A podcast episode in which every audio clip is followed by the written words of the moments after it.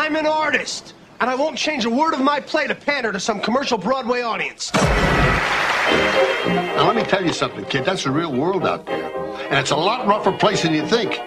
You gotta do what you gotta do. We can do the play. What? When? How? A single backer going for the whole show. What type of firm is it, Nick? So don't stick your nose in other people's business and it won't get broken. Charm, charm, charm. This a great little actress, you know. She used to wiggle at this joint in Hoboken, you know? Pick up quarters off the table. House with her. I have a confession to make, Alan. No, don't speak. Please, Don't speak. Don't speak. No, silence. Be or not to be. That's the way it goes. The play's in trouble. I don't understand the character here. Just do the line, Alan. No! We don't write like people talk. Shut up and read. Shut up. You shut up and read. No, no, don't speak. Don't speak. The monkey glands are working. You having an affair with Helen Sinclair? What? You're racked with guilt. I'm racked with guilt. Are you trying to make my part smaller? She'll get some new lines or I'll nail your kneecaps to the dance floor. I quit. Be silent. Don't. I think maybe I'll go and check into a sanitarium and get the help that I need. And we'll talk later because it's been good. So tell me, you still think the world revolves around You. you? I don't think her spinal cord touches her brain. Come with us now, if you dare, down a rickety staircase into a dank, dark basement. What awaits? The Saturday Night Freak Show. Welcome back, ladies and gentlemen, to the Saturday Night Freak Show. Every Saturday night, the Freak Show happens. We gather to watch a movie, then we talk about it for your entertainment. You can find us on past episodes on iTunes, Stitcher Radio, Podbay FM, TuneIn Radio, Castroller, Player FM, but you already know this because you found us on one of these. Isn't it amazing? Or find all of our past archived episodes on our website, Saturday Night SaturdayNightFreakShow.blogspot.com. And you can reach out to us on Facebook.com slash Saturday Night Freak Show, where we post all sorts of interesting things about the movie during the week that it airs. My name is Colin. I'm your host. and I'm surrounded by a bunch of internet radio superstars, including. Travis. Brent. Tom. Sean. And tonight's movie was picked by Travis, and it was the movie. I chose Bullets Over Broadway by by uh, Woody Allen, my favorite filmmaker by far. Was that from 1994? Indeed. Something like that, yeah. All right. Yes. Yeah. So why don't you tell us a little bit about the movie? What It do we want? is a uh, like a 1930s Prohibition era um, story about a man trying to put on a a play, but they have to get the mob to back it, and the only way to get the mob to back it is to have uh, the mob, the main mob uh, boss's girlfriend, be at least what they're hoping is to be the lead of the play, but you know they're trying to the producer and and uh, the the writer are trying to like weaken her role.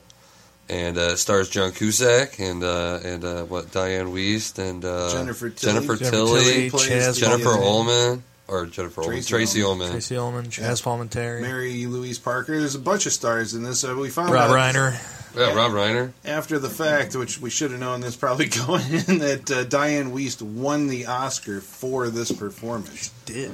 Uh, as Yeah. what was her name? Sylvia? No, Sil- uh, was it Sylvia Plath? no, No. It was Uh, Helen. Helen Sinclair. Helen There you go. Sinclair. Helen Sinclair. In God of Our Fathers. the most like over dramatic. That's why I love this movie because this movie's kind of like a jab at, at actors. It's the, j- No, the jab no, at the no, addest, don't like, talk. don't no, speak. don't Don't speak. speak. Don't speak. Don't speak. Go, No, gentle don't soul. Don't. I love it when Oh, that she's like, I was took this is my favorite spot in the park Right? in winter at 4:45. when she first comes to the theater, she's like, you know, like they're all just kind of hanging out, and she comes in, and she's like, "Look, the theater, where all the ghosts have passed, and she's like, Ophelia. She's got a, she's got a piece she's got to do. Yeah. Every performance of birth. Yeah. Is that a mutt? yeah, is that a mutt? I hate mutts. Well, I love the first the first thing she says is, "I'm sorry, I had a personal tragedy. My Yes. uh, my uh, pedi- or, uh, her- my pedicurist had a stroke and like like leaned forward on my foot. It had to be bandaged. Had to be but uh, But John Cusack, I mean, he's basically the driving force in this. Uh, well, I mean, it's an ensemble piece, but I mean, he's the playwright trying to get this thing off the ground. But the question, I guess, that the the theme that the movie seems to be dealing with, they're asking over and over again. Well, there's two of them. One, do women fall in love with the artist who creates stuff or the man? And uh, does an artist create his own moral universe?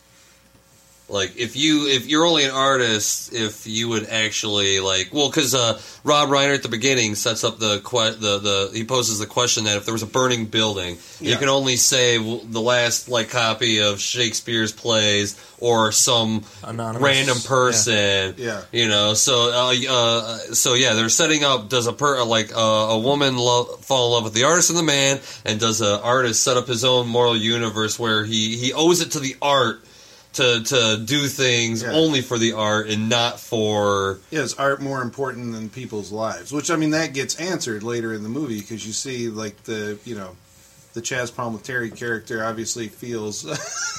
yeah he's willing to go the distance for the art where John Cusack has a limit to it Right. Yeah. he has a limit and the irony is that those two characters are actually on the other side of that. John Cusack is the writer, but he's not willing to sacrifice everything. But is he another the writer? Because once again, like you know, it goes all back to uh, originally I was saying that this is kind of like at least I think a, a very funny uh, uh, jab at, at, at real artistes. I think uh, Woody Allen was quoted as saying once that if you went to if someone threw up on stage at Carnegie Hall, you could find two people in the audience that would think it was art, or that- who would call it art. So you know, I think uh, Woody Allen just so so the beginning conversation between John, John Cusack's with his, his what was John Cusack's name? The character's Uh, name, David Shane. David, yeah, he's with his wife Ellen, played by uh, Mary Louise Parker. yeah, oh yeah, oh god, A very young Mary Louise Parker. oh yeah, sorry. Uh, there's a one man appreciation club going on right now. Really? oh no, no. Oh, uh, my, I was gonna well, say more so I- than the rest of us. Holy Let's shit, just I say was that. gonna say one hand clapping over here. but uh, Well, in this movie, I she's know the answer to that She's down. I mean, they're all in like these 1930 or tw- is it 20s? it's like, the I late think 20s. it's thirties. Yeah, Yeah, it feels Is like it just pro- after the was it Prohibition thirties? yeah. That's yeah. why they're like drinking paint thinner. I think it's twenties though. Well, they have like the the hats, you know, the bonnets flapper or whatever. hats. The, all the yeah, the, the women are wearing. Made me think that it was twenties. I don't know. It could be twenties or thirties. Twenties or thirties. Whatever. Eh. It looks they the same to us. explicitly say. I don't know if they do. No. You know, but that was one of the things that I was, you know, thinking while I was watching this movie. It's like, you know, Woody Allen is one of those guys. I mean, you know, we saw Radio Days uh, a little while Mm-hmm. ago.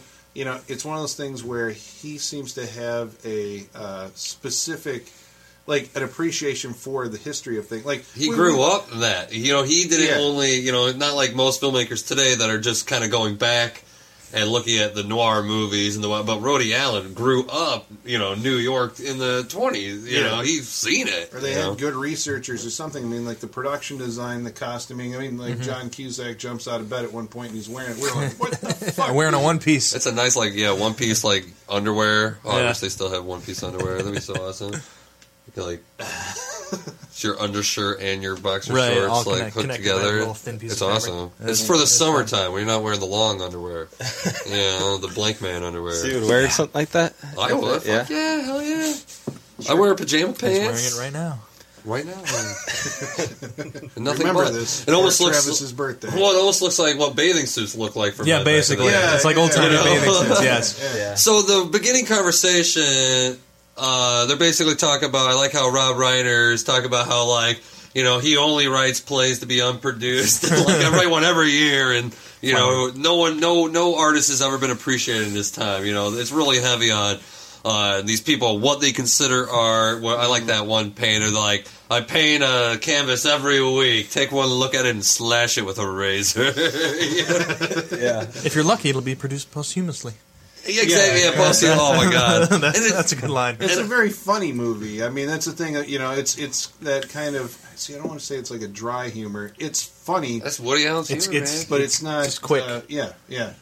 Like it's, all it's humorous, but dialogue nobody stops. It's all to, like, dialogue. nobody's stopping to laugh Right, at it. right, It's just it is what it is. Yeah, it no is. one's like the straight man that can like see what everybody else is doing. Every- Right, you just hear yeah. what's going Right. on. You see the you know people say their lines, And there's a lot of talking over each other throughout Yeah. the film. Yeah, Like, and that comes from just you know yeah. even the movie the movies of the 30s where that's what you want you wanted to keep it active if you look at like Fay Wray movies like that's what I love about like like Mystery of the Wax Museum versus like House of Wax is like Mr. Max it's got that hey doll hey, hey, Yeah, hey, it's yeah. got that everybody crossing talk over each other It and reminded me of like the stuff that Robert Altman does a lot. I mean, like in Mm-hmm. his movies, like in Mash or in The Play or whatever, you know. And I always wonder, like, how in the hell do you actually like, you know, capture this? Because you have to have everybody mic'd, obviously, and then you you can adjust levels later on. But they're playing everybody at like full volume, Mm-hmm. so you have to, you know, as the viewer, kind of interactively determine who you're going to listen to. right. Well, and I'm sure it's uh, you know, it's and like I'm sure once they start with the movie, I mean, they make it a dance. You know, all the they know Uh-huh. exactly like the beat of the song that they're fucking coming in on. Yeah. To, you know, Yeah. it's not such a jumbled mess where, yeah, like you said, you can distinctively pick out one.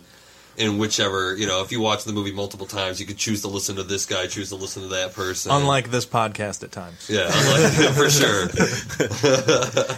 But then, I mean, and not only like are there you know jokes in the dialogue, but there's so much physical stuff going on too, just in the background and of every scene. And there's always at least like three or four people in each shot, and they've all got their own thing going on. I mean, you really can go back and watch it just for like each character if you wanted to. Yeah, because well, just like I always like, I, I just think Woody Allen really did. I mean, most of his filmmaking to me is it really does represent the 1930s, 40s style because his camera. I mean, he's not so boring. Where back in the day, most people came from theater directing, so they put the camera up.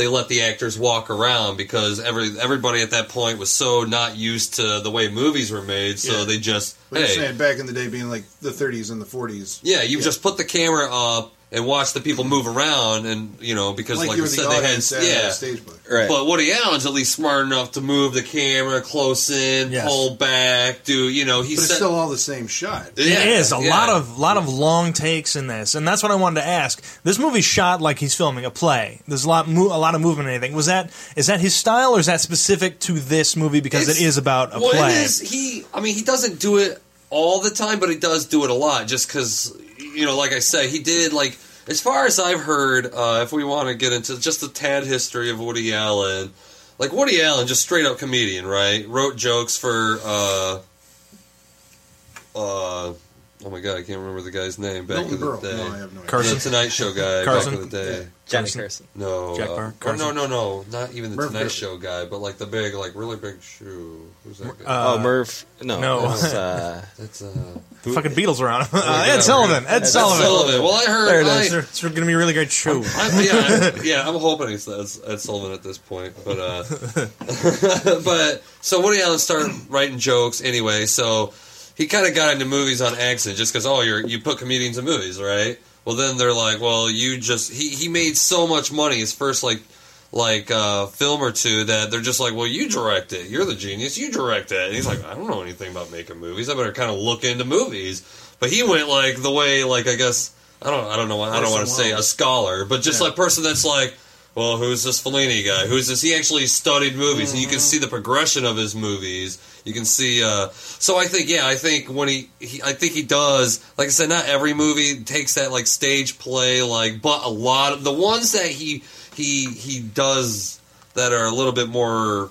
I don't want to say surreal, but the ones that you could tell are more play like. You know, the dialogue's more play like. Right. The people are more eccentric, and like he's got one called. Uh, he actually has a musical called "Everyone Says I Love You." Oh, I've seen that. Yeah, that one really stands out to me. That you got the apartment, and you really just see you know people move around. But I think that's really just the style. yeah. He just kind of well, I mean, the fact that he he is a very visual director, but his films as a collective, to me, always do feel more like like they could you could you could translate them to the stage and it would be the same experience. And most of that is like Annie Hall was a play, Right. Well, a lot of his scripts are play. Well, I'm sure when he writes them, he doesn't know what kind of financing he's going to get. Hey, this could be a movie or a play. if he doesn't, you know, there's some Does he movies. write a lot of plays? Oh yeah, oh yeah, he's got tons of plays too. That I don't even know most of his plays. I got three books of his that are like the complete prose of Woody Allen, and those hmm. don't even necessarily have his plays. He's got one movie that it was popular as a play. Then they made a movie out of it, but it really didn't make big waves. I almost didn't even know about it with Michael J. Fox called like "Don't Drink the Water." I want to say it's called. Eh, and seriously, it's like it was like I want to say it was around the time of Curse of the Jade Scorpion hmm. but it really just didn't make that. But yeah, he definitely has plays that are separate from his his movies, and This movie- sometimes they cross. This movie got made into a play after it was released. That doesn't surprise me. Yeah, it doesn't. Yeah, because it was definitely written as play dialogue. It Mm-hmm. is. Oh yeah. Well, I mean, it's it. There's a lack of like you know set piece action moments in his movies. I mean, it's all you know. It is you know we're setting a stage and you know the characters are coming in and they're interacting with each other. and Then they exit and then you're on to the next scene. And it's so interesting how I mean this is a movie with a play within it, right? So it, like you don't really learn anything about the actual plot of the play that they're putting on. It's just used for jokes throughout. No, you just know that, like, because I mean, the only way they even really touch on it is like people are like, "Eh, it's a good play, but it's a little stiff." You know, this guy's kind of a good playwright. He's had two flops before. Yeah, but they talked then- about enough of the play, not enough for the audience to maybe get a handle on you know all the scenes in it. But some Mm-hmm. parts of it are performed, parts of it are read. You know, I mean, I know who the characters are. Well, I just I'm just saying that. It's Hill, uh, very- yeah. What did we say Dianne Wiest's name was? Hill, Uh, Helen Helen Sinclair. Sinclair. Helen Helen Sinclair. Sinclair. You know, she's. I mean, right. Her first scene, she's kind of like, well, maybe if I get to know the director, I can like color up my performance, and that's Yeah. like what the whole movie's kind of about there, because she is placating to the ego of the artist. Yeah. Or Yes. here's the question we're talking about, right? The question at hand. She's placating Yeah, to the yeah. ego so she can make her role better the way she wants to play. I like. Uh, I never play. Uh, I never play. Uh, what's she say? Uh, woman who's frigid. no, Uh, she- no, yeah, like something in Virgins. Something in Virgin, yeah. I never, pl- I never play from Sir Virgins. or yeah, yeah, from Sir Virgins. 30 tops. Yeah. so, so she's just. I mean, all she's doing is like, "You're such a genius. Oh, your words, your words." You know. If only they were slightly different. Yeah. Oh, you. And then, uh, but she's always like, "But is there any way we could just, you know?" Kind of, if only this wasn't it's Brighten like- her up. it's kind of genius, you know, because he's so starstruck that he's even been able to have a conversation with this Broadway actress, even though she's kind of had some flops or whatever. That he's just like, oh, definitely, I have to trust your instinct. I have to, Yeah, you know, whatever. Which actually becomes like a thread that he's constantly kind of like uh, questioning his own. People, it's easy to make him question his own artwork just based on Yes. someone else's opinion. If he respects somebody, they could easily be like, "What about this?" And he's like, "Oh my god, what about that?" Oh, oh, uh, uh. even so much where when uh, well, I like when uh when uh, Cheech finally does make like the good uh, The good recommendation. Yeah, yeah, the, the good, good idea. recommendation, and everybody has to uh, Oh, kind yeah, of because admit that was that's a great. better I mean, like I didn't see that coming. That was like one of those things, you know, Right. 'cause There's the the mobsters assign the uh, well, yeah, because the mobster's girl Olive. who can't act at all. Jennifer which, Tilly. which actually that's something. Olive, like when you, when Olive. you act that you can't act, like that's got to be hard to do. Nominated for an Academy Award. Was she for yes, that? for this role, yes. but she's uh, assigned a bodyguard, which is Chaz Palminteri Cheech, and so Oh, he's yeah. like he hates fucking being there, and he's like the boss makes him read lines with her. You know, He specifically has that scene at the beginning where he just hates her. like he just knows, be like, oh shut my up." god, her voice. oh yeah, yeah. you can't do that. yeah, but then he makes this uh, really insight after sitting there in the back of the theater, like watching this day in and day out. He makes like a really insightful uh, ad- addition to it in, in terms of an idea that they're like, man, that that's actually like yeah, like the, the woman should. I actually think I know the the the play story. Because there's the lieutenant who's the husband. There's the there's the wife. He's leaving the wife for Tracey Ullman, who's the younger the woman, and uh, Jennifer Tilly is supposed to play the doctor, the therapist, and they're supposed to like stay in like their apartment, like no one must leave the premises or whatever. yes. Jim Broadbent being the uh, the uh, uh, the lieutenant The in the play, lieutenant. right? Yeah, Oh, Jim Broadbent's also in this movie. Yeah. His his character is yeah, that's It's a really great good. character. That's one of the best I've seen in a long. just the voice, just the voice Right. makes me crazy. I can't do it. I wish I could. The Lovely, idea lovely, that lovely. when it starts lovely, out lovely. Thank you. Yes. as the producers, I'll take the loin now, please. Thank you. Lovely. they're you know the producers and John Cusack are or the, the producer, which Who's the producer? it's Jim. What was it? Jack Warner? Jack, Jack Warner. Warner. like I said, Jack Warner. Uh, the uh, you know they're they're getting all these actors, well known actors, together, and Jack Warner's he's trying to, de- I guess, dissuade Cusack's character from. From choosing uh, Jim Broadbent because of his compulsive eating problems, he, he lays out everything that happens in the movie before it happens. He's like, "No, he can't do that because he's going to get stressed. He's going to start eating again, and by opening day, he's going to be as big as, as what does he say? As big as as Big as my wife's ass. or my Yeah. sister, my my Did I say sisters? Wife's Uh, sister's sister's ass ass. something, yeah, some kind of- something yeah. like that. And sure enough, you just watch like, and it's funny every time that guy's at the craft services table, or like, oh, just would I could I trouble you for just boiling water and a little tea?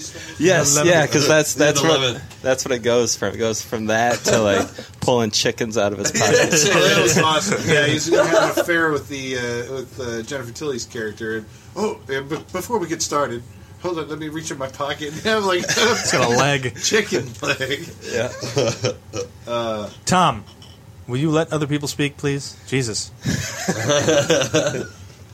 Tom, did you like the movie?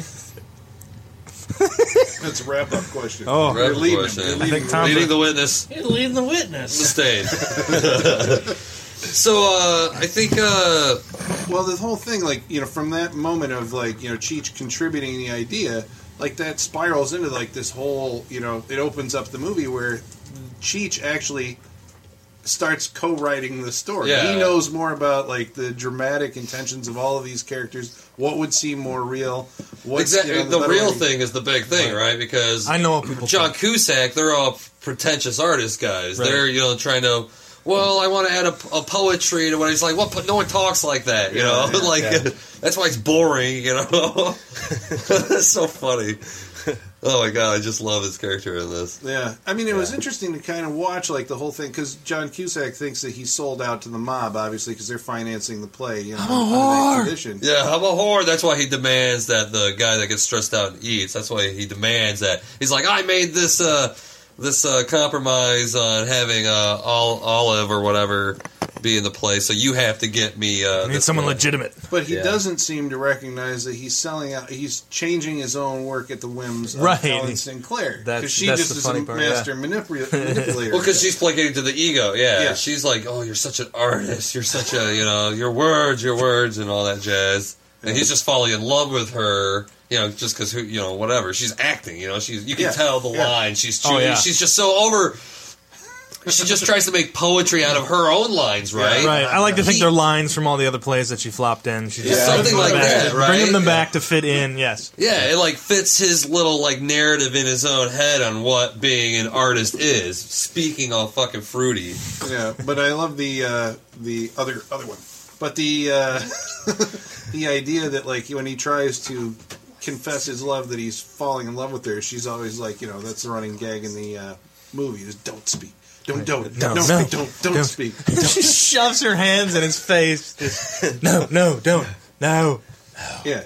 Because she doesn't want to hear it. She No. just wants like a physical. just change the play. I don't wanna be in keep love with him you. enticed. you know, generating. Well, eventually she's gonna. He's gonna write a part for her in another play. Well, I I, A be vehicle. still. she says, "Be still, don't speak." No, that's right. When she does my favorite spot, I've once heard in my life somebody took took a girl to where he goes to write, and I'm like, "You're a fucking asshole." That's what you are. That's when you know someone's an asshole. So they, if they Like, if they tell you they have a favorite spot, they can have a favorite spot. That's all their own. If they show you it and tell you it, they're an asshole. Well, he was probably just trying to get laid, right? Well, yeah, exactly. That's what I'm saying. They're an asshole. It's like, you know, that's the point that they're trying to seem deeper than they actually are. Like, I have a favorite spot. I know exactly at this time it is the most beautiful in the world. You know, it's just like, oh my god, it's just bullshit. You know, It's sharing, sharing your special moment with another mm-hmm. person. yeah, I know nothing about that. So yeah, I mean that takes the movie in a completely different direction, which is kind of cool. And then it, you know, it brings the bullets over Broadway. it seems Yes. like the mobsters are Yeah. just uh, you know taking out people left and right, and eventually Jim Broadbent gets involved with Olive, which then creates a tension between him and Chaz. Is it Chaz? Chaz. Chaz. What's his real name? Cheech. Cheech. Cheech. Thank you very much. Where he threatens to kill him. I thought that was a really cool scene. Yeah. he Yeah. Braces him on the street. But he also I he doesn't want to because he's like he's like Olive's just respect you as an ruining my work. You know, like you know she's not only is her acting affecting, just her being there affects it because, like I said he want he wants this guy. This guy's a good actor. He, he wants him to be in the play. That's Mm-hmm. the best for the play. But he also ha- he's the strong arm for Nick Valenti. He can't have him messing around with Olive. Right. Olive, Olive, charmed, charmed, charmed. and it's the best Charmed. earlier in the movie where uh, Cusack they go and meet Olive for the first time, That's so and, funny. and he's in the background. Just, you tell, I'll cut his fucking legs off. Oh, He's stick having my that whole hand down his throat, conversation. pull his fucking legs out. Sorry, you had to hear that. Oh my god, yeah, that's. I mean, that's where the real humor. I mean, that's like the the one straight. Like, if, I guess if there's a straight man moment in this movie, it would be John Cusack just looking at the angle from the mob. You know, looking at a normal man dealing with the mob. You know, because he's But just that's an absurd situation. That's what makes it funny. I mean, it, I mean yeah, but the, the I always refer to the because like uh, okay, I always thought like Kermit the Frog, he's the straight man because people are talking and he's making comments that to you, the audience, he's like kind of like kind of being rude in their face, but he's the straight man. He's just making these observations like, oh god, I think I'll have a double anything. You know, I'll, uh, I'm getting, I'm sick. I think I'm going, I'm laying. You know, I need to Right, get out of here. I. He's You know, saying these he's- things, but it's not affecting It's not anything affect- yeah. around him. It's al- it is almost like us. it's almost like his thoughts, but Right. not really because he is saying it just because you know. But that's what uh, you know. Like we were talking earlier that that you know a lot of times Woody Allen, the people are just talking, talking, talking. No one's really paying attention, and that's mostly true. But John Cusack is kind of making these like, oh my god, I'm you know I'm doing this. I got to do this. I you know. Yeah. So I would say that's the one. I like it when he's when he goes to Nick and he's like, uh, "So what kind of business did you say you're in?" He's like, "The keep your nose out of other people's business kind of, so it won't get broke kind of business." and then there's there's all what I thought. sorts of there's great uh, threats in this. I, I think he threatens he's gonna nail somebody's kneecaps to the stage Dance floor, yeah. I'm gonna nail your kneecaps to the dance floor. Yeah, that stuff's great. It's fantastic. And I think personally, personally, I think Woody Allen's one of the best at directing these like nostalgic movies.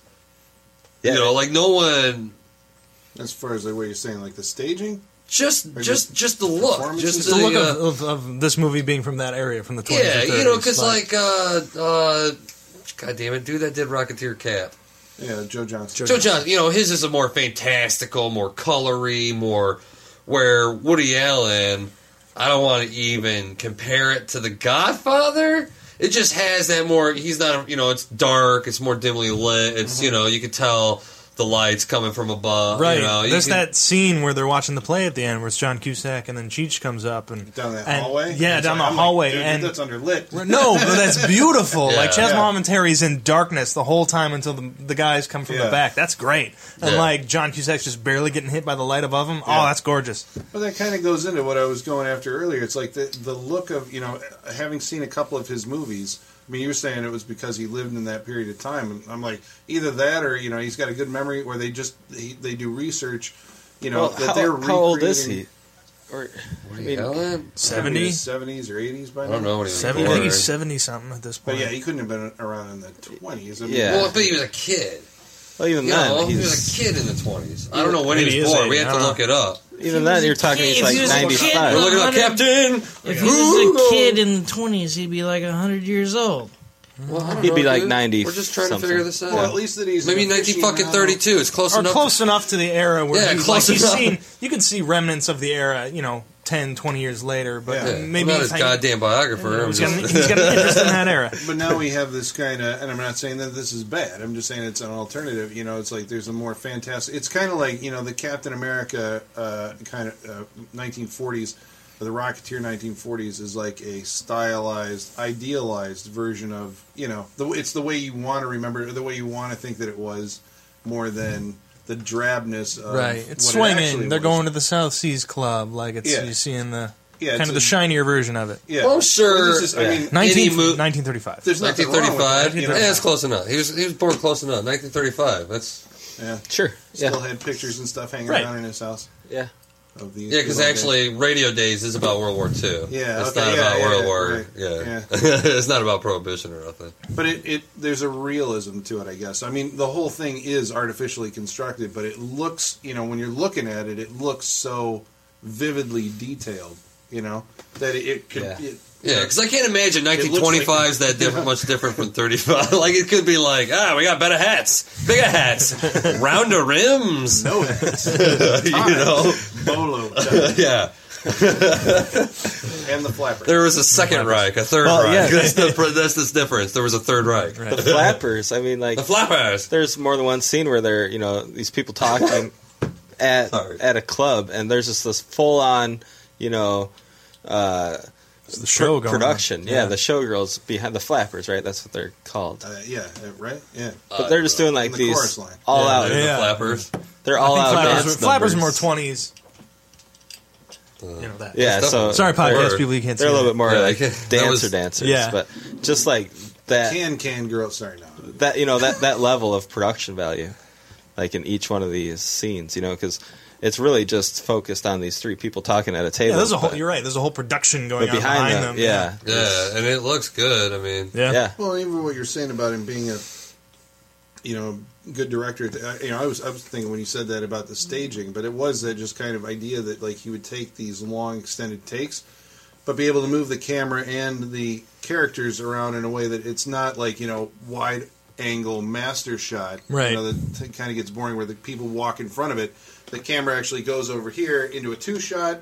And then they walk over here, and then we widen back mm. up, and we Go come over over the here. shoulder. And so you've gone to three or four different camera positions within the set, you Right. know, in the different close-ups Yeah. or wide angles, but it's all in one yeah, long Yes. take. I mean, it kind of gives the impression, I guess, that it, you know, like we were saying before, that it, it plays like a stage play because you're able to watch Right. these people perform for an extended period of time without a cut. Yes. right, right. for sure. And they do say he brings out the best, specifically like in female actresses. Woody Allen like always brings out the best. Was it it's just very 'cause he weird. writes well for them? I think so. Maybe he just like knows how to like talk with them. I don't know what it is. He just because I mean he's gotten Mia Farrow uh, Oscar. I think got Mia Farrow an Oscar for, or at least an Oscar nod for Broadway Danny Rose. Yeah, I always think that some He of that. Well, go ahead. Sorry. Well, he got. Kate Uh, Winslet, right? Or uh, Kate? Which pretty Kate sh- is it? Beckinsale. Beckinsale. Just this year, right? It just gets so many people. So Dianne many, Dianne Wiest won two Academy Awards. just so many people Allen. in his movies are get nominated. Whether it be Sean Penn for Chazz uh, Palminteri for this movie. They Sweet have, like, you know, it's like like Quentin Tarantino. He's somebody who can like allow actors time to actually act like long form scenes, where so many movies are you know that we watch are made up of short you know moments. You know, here's the con- you know person walks in, delivers this exposition, gets out. Yeah. Where this is like, you know, What are you actually- trying to say? That we need to be downtown by five thirty? exactly. Let's go to the next scene. Right. Cut. Yeah. yeah. Car chase. it's it's creating it's creating the sense of action by the fact that it, you know the scenes are short and it keeps on moving. Hmm. You know, where this is like we're actually going to play stuff out where you know characters can interact with each Yeah, other. let's sit here for a little bit and watch. But I Yeah. love it though because I mean this is you know it would be well, they cool have if- funny dialogue, just back and Right. forth, back and forth. And just that's the thing; funny it's never boring at that point because you get the dialogue It's when you're sitting there. and wa- boring. Like, yeah, Right. And the the thing that it does that you know I think is is great dramatic uh, writing at, at all is when characters have like a motive that's the opposite of what they're saying, of- of what's coming out of their mouth. And like everybody in this, at some point, was you know guilty of that. You know, they they were sitting down having a conversation where like there's stuff I'm insinuating, or there's something that I completely mean the opposite of what you know, because this is what I want to get out of this. But they're- we're never explicitly going to say that. right. Yeah, Yeah. that may have just been Captain Obvious, but you know, I mean, Well, no, and I think that uh, if you don't tune into that the first time around, I mean, at some point you're going to, but I think again that's replayability because Yeah, it's that yeah. much more entertaining when you know that's what's going on. I can't know? tell you how many times I've seen this movie. Yeah. I just There- can't tell you. It's great. You start to learn the dialogue to this. You start to anticipate the answers, like, like, oh my god, what, what are we drinking? It's paint thinner, you know. You just go back to just just to hear dialogue again. I mean, like like you said, go back and watching, you know, for specific characters and like there's stuff you can miss going through and watching this the first time. Just juicy bits of dialogue. I mean, Yeah. Jim Broadbent's tossing stuff when he's off screen on the stage and he's saying lines. I mean, Right. it's it's funny. It's definitely got that rewatchability. and the uh, it's just amazing. Like within the film, they use the same joke over and over, and it's funny every time. You know, the don't speak, no, no, darling. Don't, I mean, if that's funny, they find a like a different angle to present it each time. With a good until, payoff at the end, yeah. Yeah, like a, a brilliant payoff at the end. It's just, it's great. It's, yeah, we'd say with that, like cheats the the the playwriter that is ba- John Cusack is basically He's using all of ghostwriter. stuff. Yeah, the ghostwriter. Right. Uh, at the end of it, because he can't stand having Olive uh, ruining his play, he, Our play. he whacks her. well, because there's the question we were talking about: how would an art, what artist ultimately give up anything? Like, does an artist create his own moral universe because he's an artist? He's supposed to be on a more intellectual level, mm-hmm. and that's kind of like what they're proving in a weird way that the- this guy's No, willing to that's- kill. Yeah, that was the thesis. I mean, they laid out the thesis at Yeah. the beginning of the movie and paid it off. Yeah. I mean, that was that was part of the gist of it. I mean, those the twin thesis both paid off. At, they were set up in that conversation with Rob, Rob Reiner and paid off at the end. He kills he kills her because he his art is more important than a human life. And it actually that say- he's a uh, mobster who's done this Yes. you know, Right. plenty of times before. Yeah. Oh, I love the song. Uh, as soon as you when he's going to the familiar spot, I like. Uh, I like it when a director can show you a familiar. Like all you had to do is see it two times, and it was so fun knowing. Oh shit, he's going down that Right, alley. He's yeah, going right you know there. where he's And there's the song that up the lazy river, where the you know, it's like oh shit, it's his shooting people on the dock song. exactly. You know? Yeah. Yep. So then the the mob. bo- Oh, sorry. Well, I just on top of that, I mean, Chazz or Cheech, in his mind, he justifies it because she's a whore because she's Hey, she's a tramp. What a She's a- tramp! She's sleeping with. Well, because uh, she sees him as a no good anonymous person, like Rob Reiner said. Who, Right. what, what, what do you care? Yeah. You know? he does what he has to do, right? Yeah. What is that? That's what Rob Reiner said. A Yeah, famous right. philosopher I talked to once told me, "You got to do what you got to do." I like uh, in that same speech when uh, when uh, John Cusack's admitting to uh, Rob Reiner, his friend, that he has feelings for Helen Sinclair. And John Cusack's like, I'm racked with guilt. You're racked with guilt. I'm racked with guilt. You're racked with guilt. That's what Rob Reiner does best. Yeah. He repeats things in a really Yes. hilarious way. Yeah. You're wrecked with guilt. You're wrecked with guilt.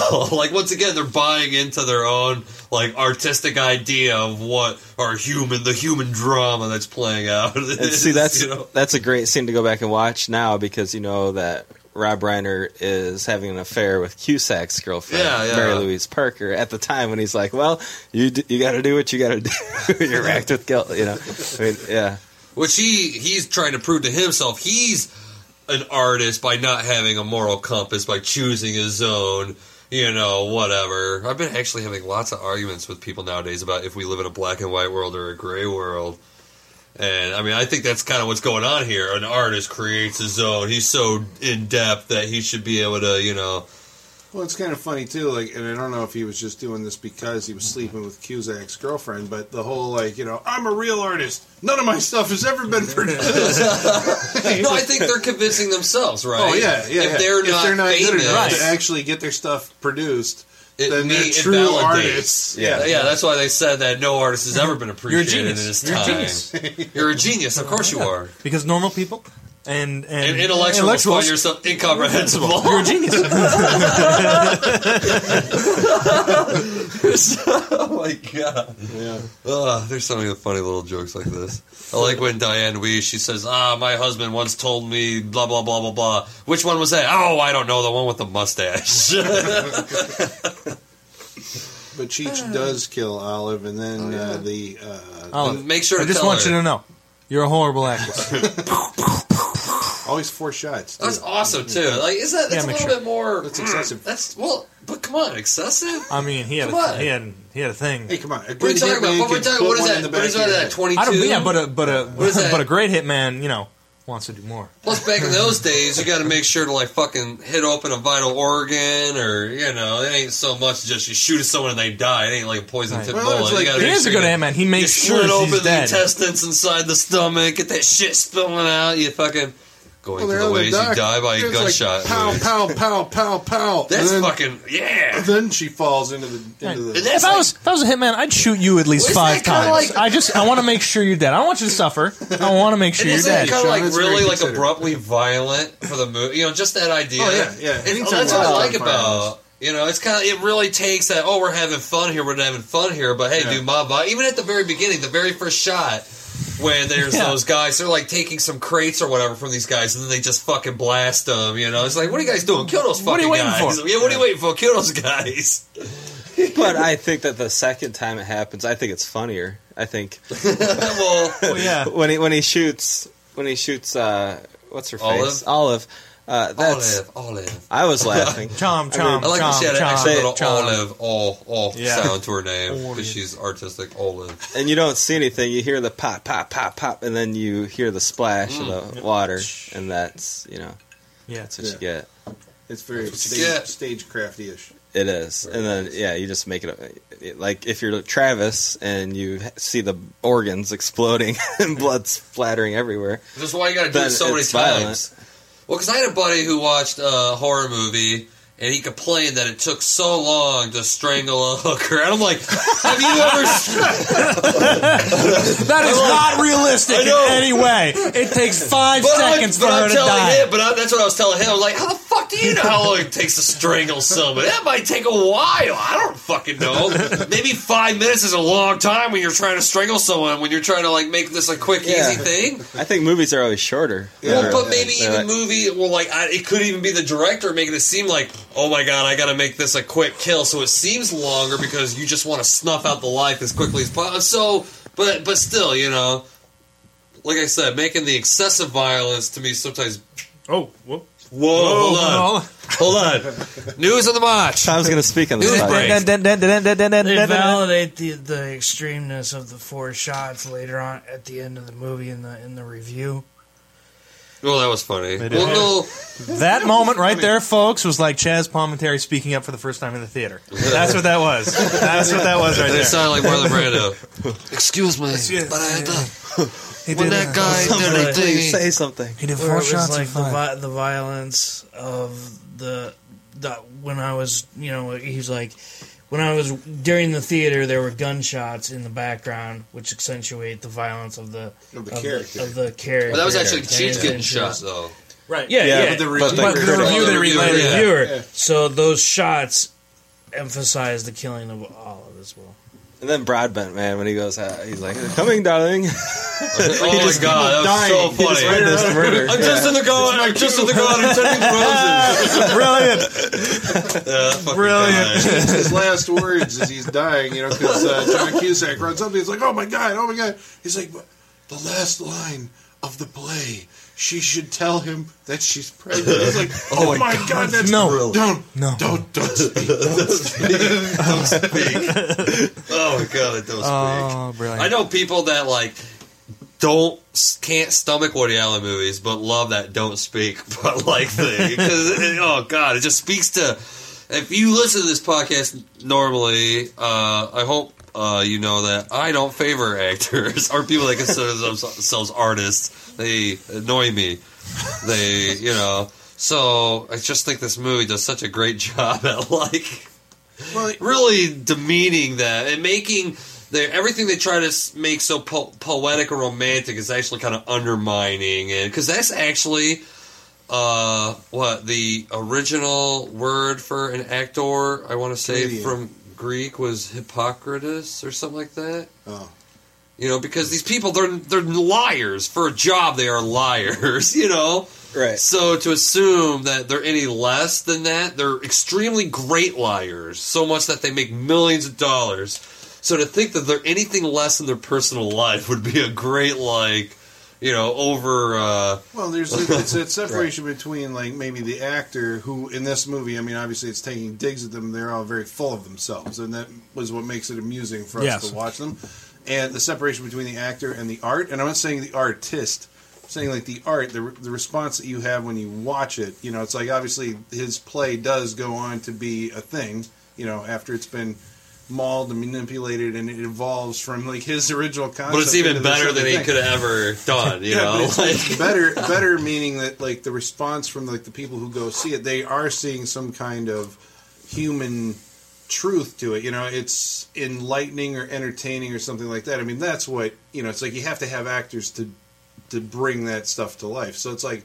I mean, I have respect for it. Well, yeah. It- I mean, watching this, it's funny, you know, because of the way that they're they're full of themselves. But you still have to like, It's funny how surprised everyone is, even Cusack, when uh, the understudy starts going in for Olive, because he's like, "Oh, the play. There's a human element to it now." You know, like Yeah. like everybody. You it's can't put like, a script on stage and and get that. You need someone up there reading it.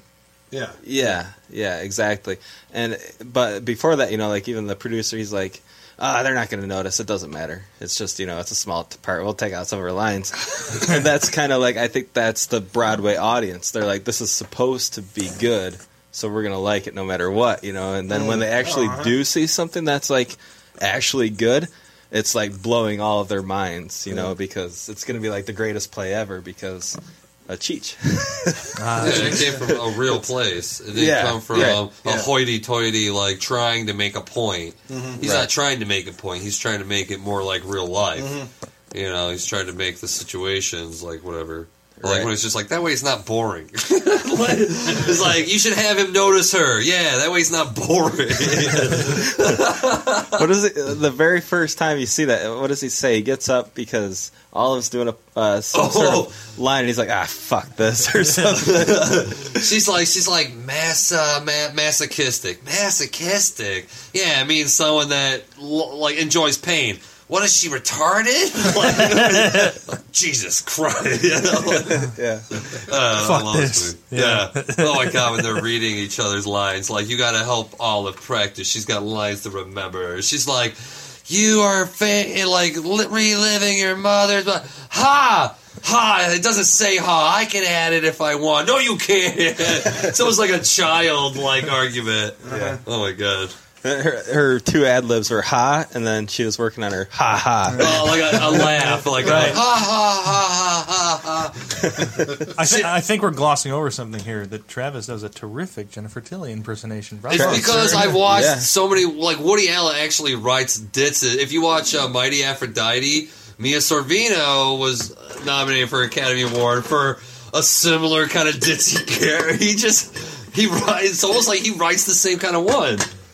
Yeah, Well, I mean, he's done so many. I mean, it's like how you know he's he's obviously trying to go after some some great white buffalo. I mean, he's got like a bunch of them, like you know, ten or twenty that he's going after. But you know, they keep coming up as themes or characters. or, they do you know. well because I'm like I don't know. Once again, I think it's kind of that. Well, like I don't know if He does like a movie a year, right? I mean, he does. yeah. Like ever since he started, he's got like at least forty movies, if not more than that. Yeah, goddamn genius. He's a goddamn genius. Genius. Seriously, It is impressive. It's everybody should watch more of his body work. movies. Well, it's the thing. You wonder why, like you know, I mean, he's a, a name. You know, I'm saying he's maybe a household name, but then you try to pin people down to like, well, you know, what's your favorite Woody Allen movie? And like nobody's seen anything. I mean, uh, you know, again, this is around the crowd that I hang around. Well, no, that's a fact. I swear to God, like This they was just, my first Woody Allen movie. Well, you- first wait, were you here movie. for? son of a bitch. I was not. I wasn't here for the last one. Oh, you weren't we here. had a sub for for Sean. I think. Oh, Yep. You also had a sub for me. and Tom was not here either. So this is uh, t- Tom's first freak show. Was this your Woody first Allen. Woody Allen movie? Yes, it was. Well, we're sorry you couldn't be here for it. um, Tom's trying not to pass out. Yeah, I fucking love Woody Allen. I don't know, just I- his dialogue. His, I like- always never liked Woody Allen. I, it's just the it's your first movie. You just saw one. He's Yeah, forty movies. How do you know you won't his- like one of them? his, his public perception. Oh bullshit! I don't want to hear I've this. always kind of like what the what do they call that? The All right, here I'm gonna get. This is the Oh. cat in the but like Wait, Mia this- Mia wait. Farrow had an that what we're adopted talking about? daughter. Yeah, Hold on, that's wait, why no, let me everybody. Ask him. Is that what you're talking about? The like the affair with the under, or just like the way he comes across? The, Like the- in interviews. Like the What's uh, the the, matter? You the- don't like people Yeah, that, that- the the affair like, and, nervous. the, and the the way he comes Jesus. across and just like he's always kind of like this like hipster douchey kind of New York hipster attitude. douchey. and it's like Dude, Woody when I- Allen got me to take an earring out of my ear because it's like, I don't fucking need this shit to impress motherfuckers. When I when I think of you know Annie when I, Hall. when I oh. think of of Woody Allen and, and what he like the image that you know this kind of like theory that's formed in my mind of his character upon watching this movie like it only like I saw that in this movie. Like in the way he wrote the characters. Like That they're all like uh, little balls of neuroses bouncing off of each other. Or, No, no, no. Just the whole like, just really just uh, the artist. But he You was know, they- they think- jabbing at it. I don't. Yeah, but then he's Yeah. he is like he was John Cusack, you know. That's no doubt about it. Well, I mean, he wrote so- the movie. Yeah, I mean, So like he is John Cusack, so he's representative of John Cusack.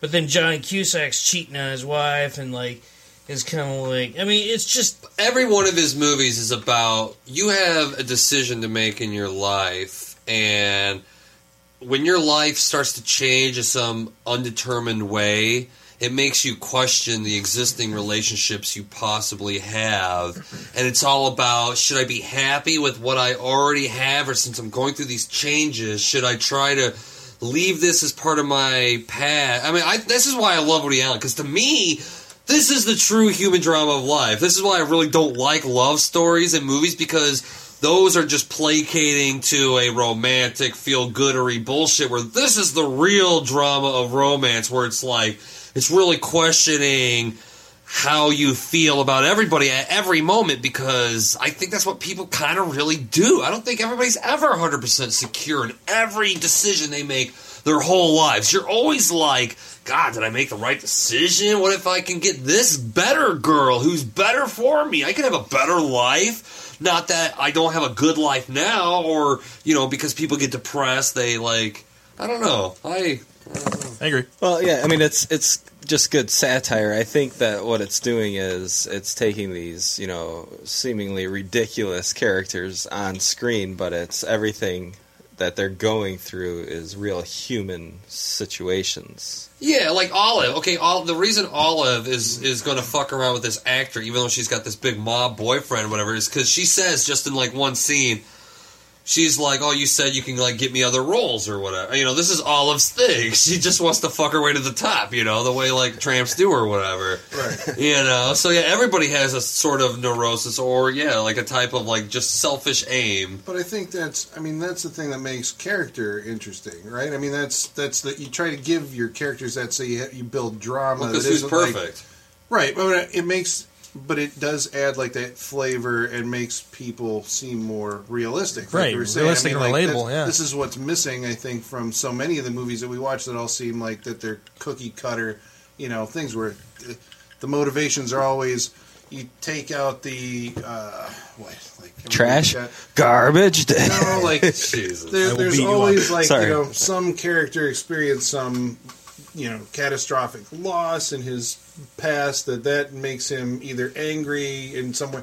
Oh, I, I just saw Godzilla where there's a guy in that. It's like you know, it's like okay, so we can check off these traumatic things from childhood. It's like you know. So they're, they're tropes that you go back to. You just have to change what's the trauma. But they're always going to be some kind of trauma that defines this character. And that's the only thing that pretty much defines that character for the rest running time of that movie. I'm not saying Godzilla, but this is, you know, A lot of a lot of the movies. movies that you A go lot through. of movies. Where this gives you like you know people who are three dimensional. They have like a whole bunch of stuff going on. Where Where they like trip into faults, where Yeah. they can like realize almost two or three times that like, oh my god, I made a this, I made a bad choice. Oh my god, I made, I made another bad choice. Oh my god, I thought I was going to make the right choice again. That it makes them more human. I think that might be it because that's what Woody Allen like when he's in his films. That's what he's so worried about the decisions that he's already made and how it's affected his life, like you said.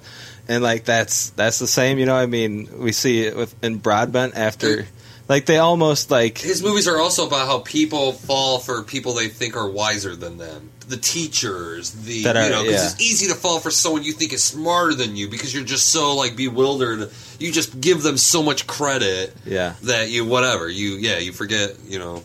And it seems like these characters are making these decisions the first time around without really thinking of the uh, circumstances.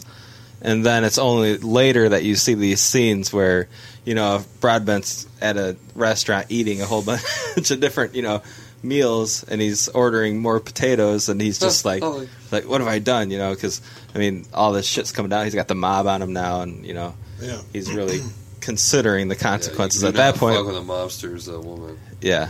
At that point, it's too late. So then, I guess I'm coming back to Tom's. You know, Tom was saying that he didn't like Woody Allen or the percep- the, the public persona of Woody Allen, and it carried over into the movie.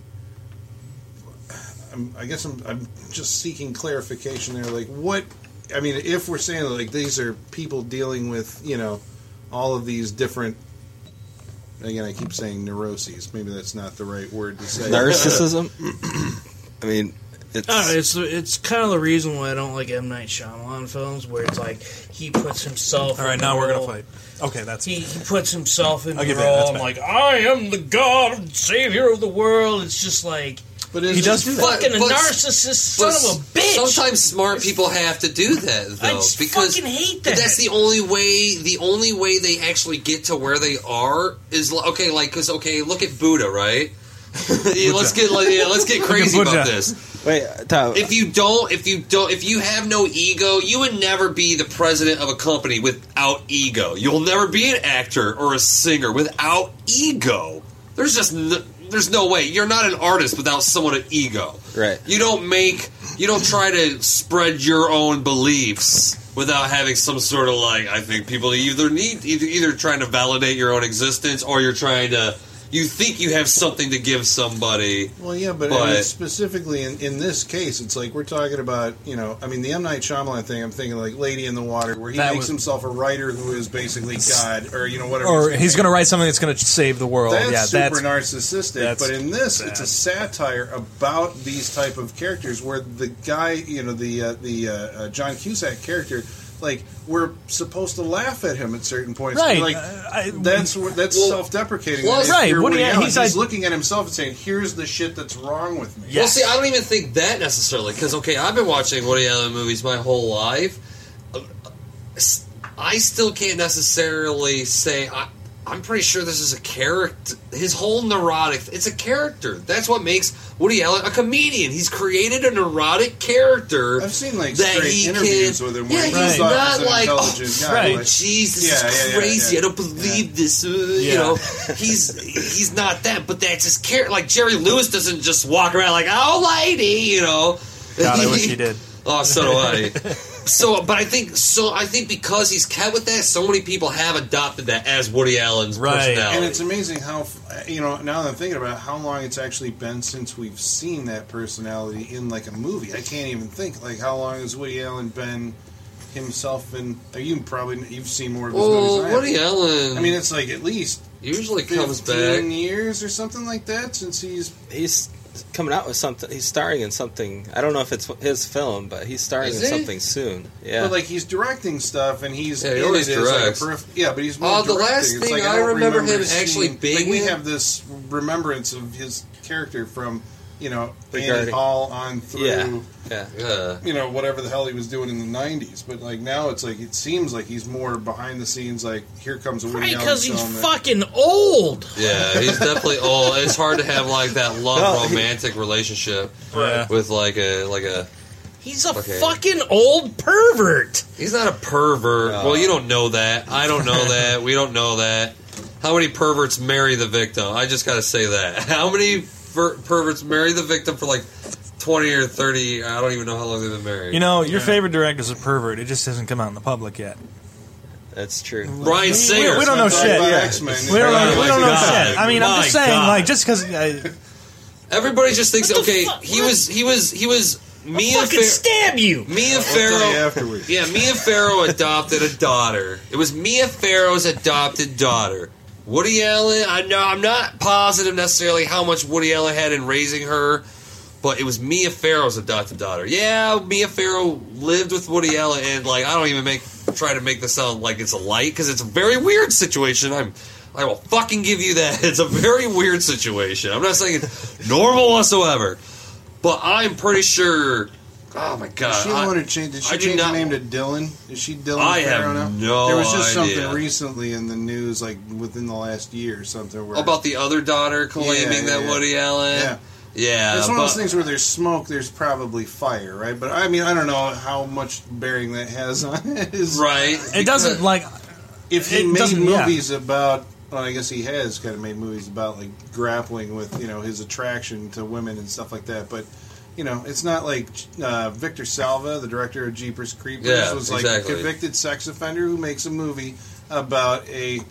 Uh, a a male creature chasing down specifically this boy who has dyed pink underwear at some point they talk about like he washed his clothes in a in a Mhm. laundry and they were pink and, and he chases it and like okay so that's uncomfortable Yeah. you know Yeah. this is like it's not that same kind of thing I don't Yeah. think Like I said, I'm not saying the Woody Allen thing's not fucking weird. I'm just saying TV has just blown it out of proportion. Just just like the fucking Pee Wee Herman jacking off in the theater thing. It was something to fucking run with to sell Right. shit, and it's just you know, Right. It's made a perception of someone we don't actually Right. know. It doesn't mean that me- we want to be friends with this Right. guy, right? Like we Right. don't want to know him socially. To me, none of that. I mean, and this is I different for every fuck- I would person, but fucking love stuff it. like that doesn't factor in to the written or to the- what I'm the- seeing. Well, I'm saying Roman screen. Polanski didn't marry the girl he fucking like right back. It's like that's why it's like I'm just not so much to I'm not so quick to jump on him because it's like sexual predator is one thing. Someone that marries a fucking young Asian chick that just so happened to be adopted by his fucking wife. Yeah, weird, weird. I think she was. I can't. God damn it! I don't want to say this like out of bounds, but I want to say she was even. 17 or 18. I think so, yeah. I don't even I think she was She some was- young bullshit. It's Yeah. just like the whole Texas Chainsaw Massacre. Fucking uh who's the real guy, damn it? Uh Ed Gein? Ed Gein. Ed Gein did not have lampshades of skin and shit like that. That was shit that the that the the, the police and the judge just because they're you know, they're they're just whatever. They're over fucking exaggerating what the hell's going on because it is so bizarre. It is so weird and it's just like, you know why? I swear to fucking God, everybody hates Canada. I swear to God. You know why? Wait, it's because fucking WWF. yeah, it's a big joke. It's Whoa. a big joke how Whoa. everybody hates Canada. It's a big joke, and I guarantee it's wise because WWF had a big like fuck Canada back when Brett Mike like Plus, there was the blame Canada thing in South Park. that's what I'm saying. I'm No, saying. that- yeah. That's what I'm saying. Media has a lot to do with people's like weird, like national, like perceptions. It's fucking stupid. It's Yeah, I mean, we'd never yeah. go see another Tom Cruise movie because he's doing some. I will like- actually never go see. Well, yeah, I mean, that's, see, I'm right on that. I'm part of. I'm in that club. Guy's a freak. Yeah, I mean, I guess if you make a personal distinction that like I am morally opposed to like everything that this person stands for, then I'm just not gonna like allow you know, not gonna go participate in this or see it. Like you know, Disney, people who don't Disney go Corp- to Chick Fil A. You know, I mean, like there's all sorts of stuff that like you know. But now that you have seen the movie, it's like, is there you know a way to experience the film as a film Yeah, without taking it personal. without seeing the man behind the curtain, or is it impossible with a Woody Allen? I think I think Without in, thi- stabbing in, you with in that this pen. specific movie, you saw the man behind the curtain because it, he was the movie was just about him and his society, and that's what I took out of it. Hmm. But how do you know it's a society? So you're assuming this Well, is because- real. well, Like I said, this guy's It's about like it's about creative pe- writers and directors and actors. But when you write what you know, he, I mean, because there is a reason. I, mean, I, remember, I remember when we first started this podcast, we talked about Woody Allen. You're like highbrow comedy. But you know, I'll say like, yeah, it is fucking highbrow comedy. It is smart comedy. Mm-hmm. These people are New Yorkers. It There's is. a reason why only really the East Coast really appreciates Woody Allen and like foreign people or whatever. Just because Well, it like, requires patience. It requires a- attention. But most and- of it's downright goofy to me. That's why it's like I don't think it's that highbrow. Really, a lot of the dialogue is goofy. But, He's just kind of saying bizarre, random, goofy things But that it's not Godzilla. I mean, like the stuff that you look at, Godzilla. the stuff that makes fuck tons of money at the movie theater, it run is diametrically opposed to this. It's small I scale drank thing so that- much I puke. That's the comedy. Yeah. And again, I'm not like not saying anything against Not these other movies. I think you have to, in a perfect ecosystem, would support both. But unfortunately, I think the way that the the market is shifting, these type of movies get less screen time. They end up playing like you know at some theater at some you know at a major metropolitan city center, and they don't come out to the sticks. And so people in the sticks get Godzilla. And you know whatever And we else are- is the big thing that you know came out last. And we are America, so we've always appreciated like the John Wayne, and we don't like a neurotic. I find I find a lot of people just don't like a neurotic. Where I think it's funny. I think it's funny doing the Who's a modern Oh, day God. neurotic uh, comedian who is almost nobody. Most comedy now is like Will Ferrell, Danny McBride, where the people are overconfident. They're overcompensating and for fine. their Yeah, own uh, right. uh, self.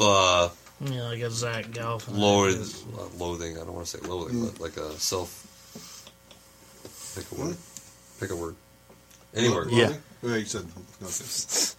self self absorbed. Are we wrapping it up? we probably should. it's wrap up time. Brett. Oh, hey. Whoa. Oh, Come on down. uh, uh, dinosaurs. Uh, Ha! there were no there were no dinosaurs in this film. Uh, oh, boo! I just want to preface that this this is it is it's your um, I want to choose the right word. It's it's your classic Woody Allen film. I think. I think if you like Woody Allen, some of us don't. Uh, I think that it's it's totally, and I do, by the way. But I, I think that it's it's it's everything that you want to get from one of his films. I think that he does have a satirical, narcissistic look at his own world, and I think that, or just in human behavior. I mean, I think everybody has these, you know, little quirks about them, and I think that he he shines a light on it, and I think he does it in a very entertaining way. I mean, you're gonna laugh your way through this film. You're gonna get a good story, and yeah, I was pleasantly surprised by it. All the actors, you know, these aren't these aren't people that you see for the most part. I mean, like Cusack, you do, but you don't see them playing these roles on a regular basis. I mean, Cusack, he almost has to have something written, or he's just got such a strong acting style. Like there's something written into his contract where he's like, "I'm going to be John Cusack, no matter what I do," and I, I do feel that. I mean, I think that maybe that coincides with Woody Allen's personality too a little bit, um, but at least in this case, it does. Um, but I would definitely recommend it. I thought it was it was a lot of fun, and I even want to watch it again just to see everything that I missed. Tom. Sean. Sean. Uh, well, I haven't said a lot. no. Um, mostly because I don't. I don't really have a lot to say. You're not deep. like, I'm not just joking. Uh, this was a movie. I watched this movie. It does exist as a movie. It existed as a movie. This is true. Um, I didn't really. I didn't find it like funny. Really, I mean, I didn't. I didn't. I didn't laugh. I, I didn't find it funny. Um, I got everything, every every message, every little quirk. I, I I was watching it. I understand everything that was going on. You sound like me. But you know, it was it. It was was it was a movie. It was a particularly good movie, like a well-made movie, well acted. Okay, dialogues sharp, dialogues. You don't like the mob stuff? Uh, I did kind of like the mob stuff. Come on, that's what I'm talking about. It's a good mob movie. Like, like, like If the- the- anything. there, there was some good mob stuff going on. Um, Thank you. Fuck. Come on, positive. you know, it, it's it wasn't a bad. You know, like it wasn't it wasn't bad watching this. Like I wasn't bored, right? I wasn't, but I wasn't particularly entertained either. Um, so it's just like, well, he. It's, it's it's like it's like if you're channel surfing and like the weather channel's on, you're like, ah, it's something on cable. All right, it's it's there. You know, you can you can watch it. Um, I particularly don't like Woody Allen as a human being. Right? You don't know that- him. It- just from what the from what I, t- I take, and, and that probably I, I got a lot of that out of this movie. You know, it, this movie felt like him pontificating about himself, and then I sit back on the podcast and for an hour and a half pontificating. It's just like.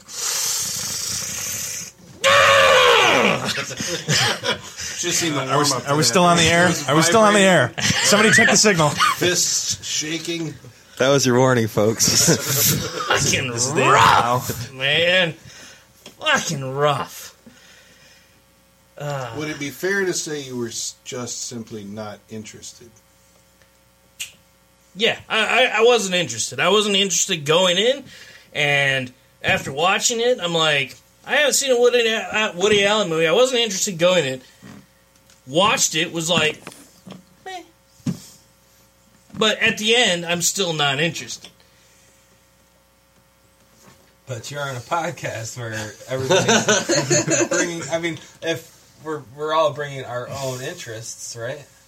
so, I mean, you have to go in with at least a willingness to. I came with a willingness. I came here You said you just said you said you went in not interested. I came That- here fucking tonight, right? Well, you can show up. That's fine. But like, if and I wasn't feeling well either. So like that says something. I could have just fucking stayed home. you could have, Didn't you? but I fucking watched the goddamn movie, right? I'll stop. I didn't have anything to say on the fucking podcast because you guys were fucking saying it all. Well, Oh, oh, no. hey, hey, hey, damaging equipment. Wow. That's like making Well, the audience go. Down. I just want to make the disclaimer that you don't really don't know a person that is in the public eye because I can go to like a grocery store and read the scandal sheets, and if like if I went by that, then you know scandal sheets. What the fuck? if you go by that, then the lady had the three-headed baby, Right. and this world is fucked up. If you exactly go by that. yeah. So I mean, like Woody Allen, that's no different. You know, it's it's a. I'm sure, like Travis says, it's a weird situation, but it's it's hearing we don't it know through it. a It's filter. hearsay. It's bullshit. Right. We don't fucking know. Right. Yeah. Like I said, I guarantee no one no one says boo about Roman Polanski. Everybody sees his shit still. like everybody they, still. they did. Well, he wait. They is did he at the time, convicted? but- I want to say there's he an can't. actual He can't conviction. come into the Right, country. he's not in the He's country. ex- because he fled before he could be. Yeah, convicted. exactly. He, I'm if sure he ever he came steps- back, he'd yeah, get foot one into the country. It's like Yeah. So- Well, they Well, like I arrested said- him for that year or whatever. Uh, they somehow he went. But somewhere nowadays for a they film protect festival, him. Hell got yeah. him, And they kept him under house arrest for a while. Then finally, the country that was hosting him said, "You know, fuck the U.S. or whatever, let him go." Was it Russia? But we were like, "We're gonna get you, Roman Polanski, if it's the last thing we do." We wouldn't do that now. Now we would just take his name off of the thing, wait for it to go quiet, then hope he, hopefully, he could do X Men Apocalypse. That's, what the that's- fuck is going that's- on? that's what's going to I'm happen. pissed.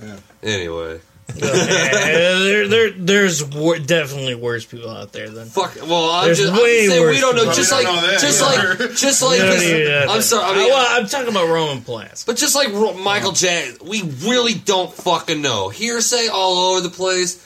Really no evidence of it. Doesn't mean I ain't gonna dance the fucking thriller. Right. Doesn't mean Right. you know his Yeah, artwork is not necessarily representative. He doesn't have movies about fucking little girls, so there's nothing for me to be like I can't watch his movies. It's all about molesting little Asian girls. They're not. right. They're just Yeah, not that about would be that. something. Yeah, that if Woody Allen made that movie, that would Might be a little like, weird.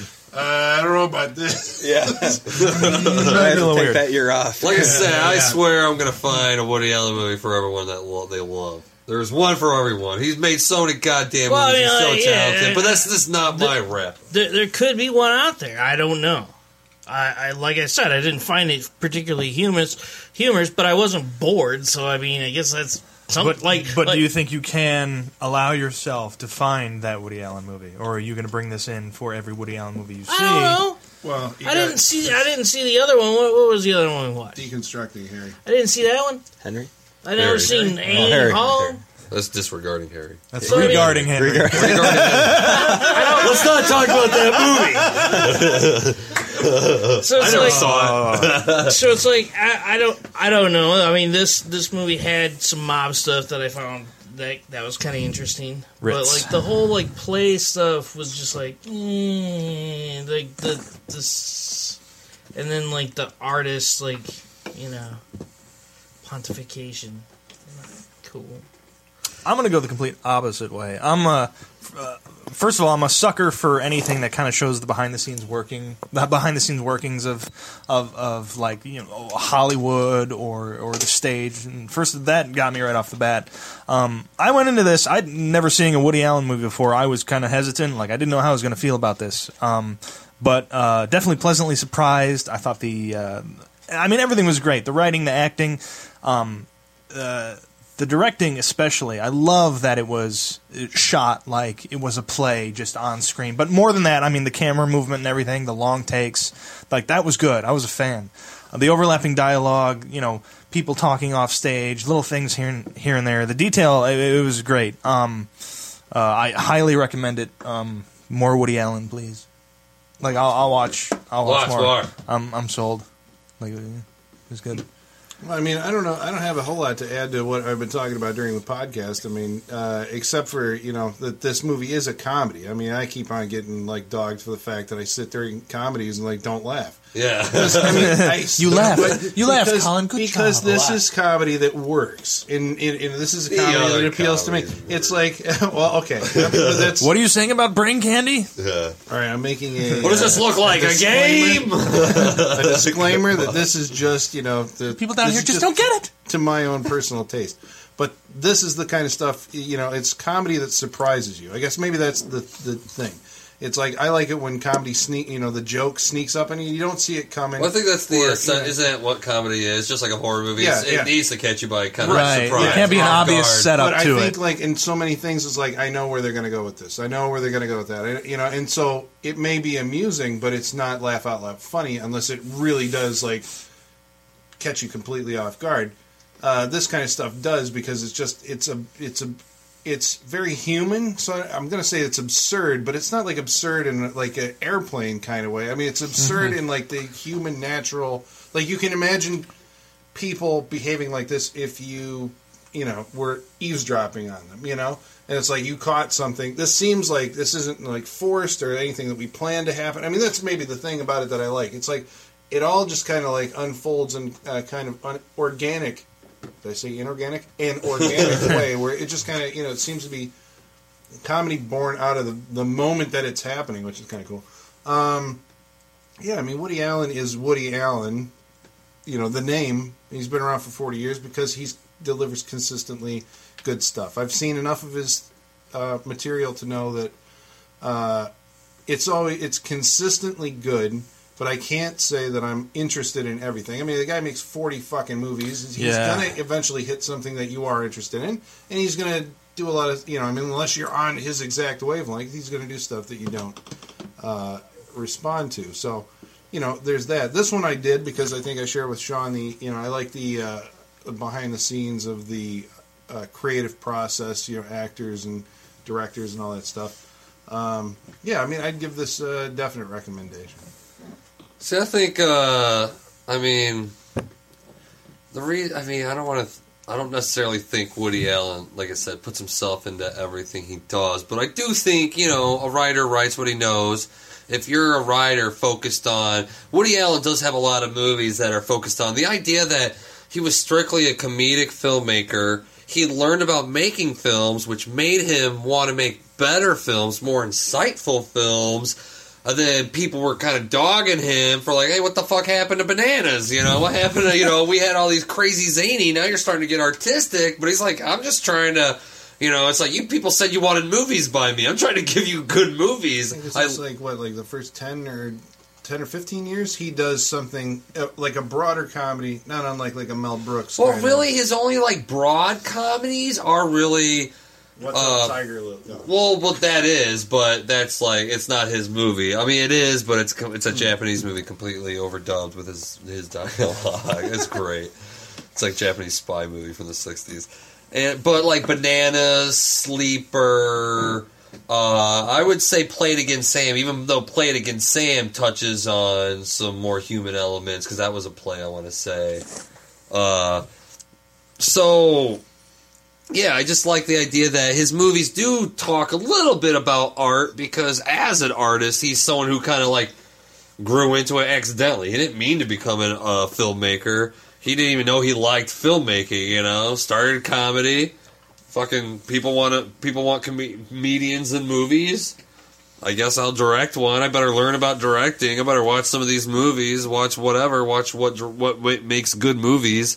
So he just got consistently better and better and better. He even had a movie called uh, Stardust Memories, which to me, Stardust Memories like his most like artistic movie, just because it is kind of about it is about a comedian that made funny films that made art films and everybody's like dogging on him like when are you going to get back to making your funny ones? And he's like well i'm not fun i don't feel funny. I don't want to make funny movies. I don't feel it but then like in the end of the movie aliens visit him and they're like we're a great fan of your work but we did enjoy the funnier early ones, you know, just because, you know, he understands that people like to laugh a little bit more than they like to be insightful. So I think he just delivers both. I think every one of his movies to me b- delivers both. He delivers laughs with insightfulness. I think Match point. well, I was going to say he's got interiors. He has match point. He does have his few that are totally serious, and I would actually have to admit those are not my favorite. Because I mean, I'm a Woody Allen fan, but I will admit, like, I will admit when I do not like a Woody Allen movie. I've got no shame in my game. Thrillers might like those. It- Maybe. Well, I like Match Point. Interiors is not a thriller. Crimes and Misdemeanors. Crimes and Misdemeanors is fucking awesome. I did not like almost anything with Scarlett Johansson. I did not like. I did not like Scoop, even though I thought it was going to be good with uh, uh, Hugh Jackman. Hugh Jackman. But so Cristina I did not Barcelona. like that. Yeah. So That's I a mean, dr- straight drama. It's not funny. I can't even necessarily remember it. That's how little of an impression it made on me. Sometimes, wait, man, when you're making a movie every year, hit or miss. You know, it's for different people. Sometimes he's catering towards a different like idea or. Uh, so I think, I mean, I don't even want to say I recommend this movie. I just recommend Woody Allen as a filmmaker. well, come on, because shit, he's my favorite filmmaker. What can I say? That's a definite. But as I'm just saying. I'm just saying, well, because that's what I did. I started Play It Again Sam, 19 fucking 72. I want to say his first movie. I went up. That's the way you do it, man. He is genius, fucking genius, dude. And a podcast. that's it. All right, until next week, then let's uh, wrap up on Bullets Over Broadway. Next week, Sean is going to be bringing us a film. We're going to sit down and watch. What are we going to watch? Sean? The horror classic, Night of the Lepus. That's a movie about Dun. killer rabbits. Bunny killer, rabbits. I want to Uh. thank Bunny Rabbits for classing up the Saturday night. Freak Yes. Show. Oh, we're gonna get freaky after this point. I, think. I showed you guys some art tonight. We're gonna It's get back. we're gonna get a little cheap after this. Oscar Oscar winning films tonight. Yes. um, next week. Next week, we are definitely very far from Oscar winning movies. very far. All right, so that uh, does it for us, and we'll catch you again at the same bat time, same bat channel. Same freak time, same freak channel. Well, Same whatever. freak time, same There freak you channel go. next week.